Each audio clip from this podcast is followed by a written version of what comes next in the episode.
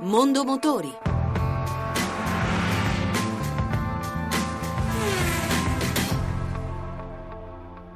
Porsche Italia nel 2015 ha festeggiato i 30 anni in crescita grazie anche a nuovi prodotti. Pietro Innocenti, direttore Porsche Italia questo anniversario arriva in un momento che per noi è molto positivo. Abbiamo ripetuto e anche superato una performance eh, che era già stata positiva nel 2014 grazie a Macan e che si rafforza anche nel 2015, ma con eh, un elemento positivo in più che è quello del, del grande successo delle versioni top di gamma. Questo è un segnale di ripresa di quella che è la passione per l'auto sportiva e quindi da questo punto di vista non possiamo che essere molto contenti. Eh, ovviamente eh, non, non molliamo mai la guardia perché questo è un, è un mercato eh, difficile per, per, molti versi, però abbiamo un solido portafoglio ordini per il prossimo anno che ci farà partire molto bene già a partire da gennaio e quindi direi che le aspettative sono di ripetere e di superare anche il livello che abbiamo raggiunto quest'anno. Per quanto riguarda invece le eh, motorizzazioni alternative, eh, siamo già presenti da diversi anni con diversi modelli ibridi, ricordo la Cayenne, ricordo la Panamera e anche la 918 Spider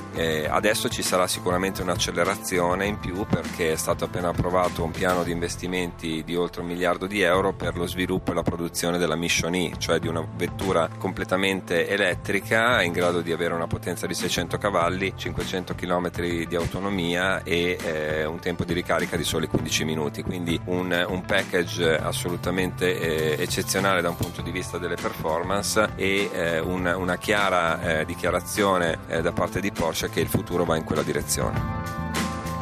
Cambiamo argomento e passiamo ai Vans, i veicoli commerciali leggeri, settore che ha visto tenersi a Roma un incontro al quale hanno partecipato esperti provenienti da tutta Italia. Cosa rappresentano i Vans nell'ambito dell'automotive? Pierluigi Del Viscovo, direttore del centro studi Fleet and Mobility. I veicoli commerciali sono senz'altro la parte dell'automotive che fa un po' da termometro dell'andamento dell'economia. Quando l'economia riprende, come in questi anni, c'è una maggiore dinamicità nel mercato, si spostano più merci perché si consumano più merci e quindi alla fine l'attività servita dai veicoli commerciali subisce un incremento e allora poi anche il mercato risponde perché si cominciano appunto a ricambiare mezzi che sono obsoleti perché si vede una ripresa delle attività. Per quanto riguarda lo sviluppo e la crescita dei Vans, quali sono le prospettive? Cosa può esserci di nuovo? Ci sono due grandi aree di eh, sviluppo nel settore dei veicoli commerciali. Una è data dalla tecnologia, la tecnologia dei propulsori, eh, segnatamente una mobilità di tipo elettrico,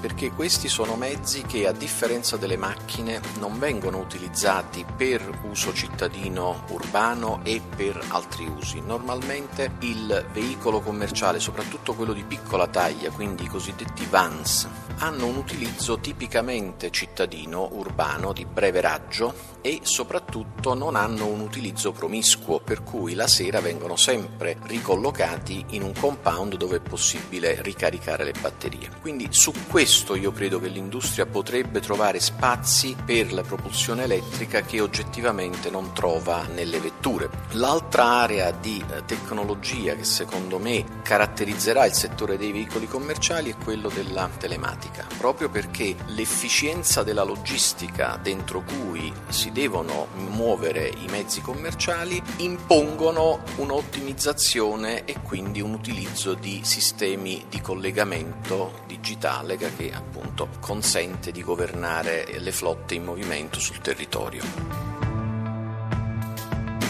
Come è andato il mercato dei Vans nel 2015 e quali sono le prospettive per il prossimo anno? Romano Valente, direttore generale UNRAE. Sicuramente possiamo dire che il periodo più difficile del mercato l'abbiamo superato esattamente come l'economia sta dando segni di miglioramento, i veicoli commerciali che sono i tipici sensori dell'economia perché anticipano il bisogno della distribuzione di beni e merci, dall'inizio dell'anno ha cominciato a crescere progressivamente, tant'è che la forbice rispetto all'anno scorso è migliorata positivamente, addirittura nell'ultimo mese abbiamo avuto un'accelerazione. Morale della faccenda stiamo andando di nuovo verso un mercato di circa 130 130.000 auto in quest'anno, che vuol dire un miglioramento rispetto all'anno scorso di circa il 12-13%, che è un bel segnale. E anche per il 2016 prevediamo se questi segnali anticipatori continuano ad essere quali, quelli che appaiono e quindi un aumento del bisogno della distribuzione, il mercato potrà continuare a crescere con questo trend. Non abbiamo ancora formalizzato una previsione completa per l'anno 2016 perché è un po' prematuro con i veicoli commerciali, però siamo ottimisti.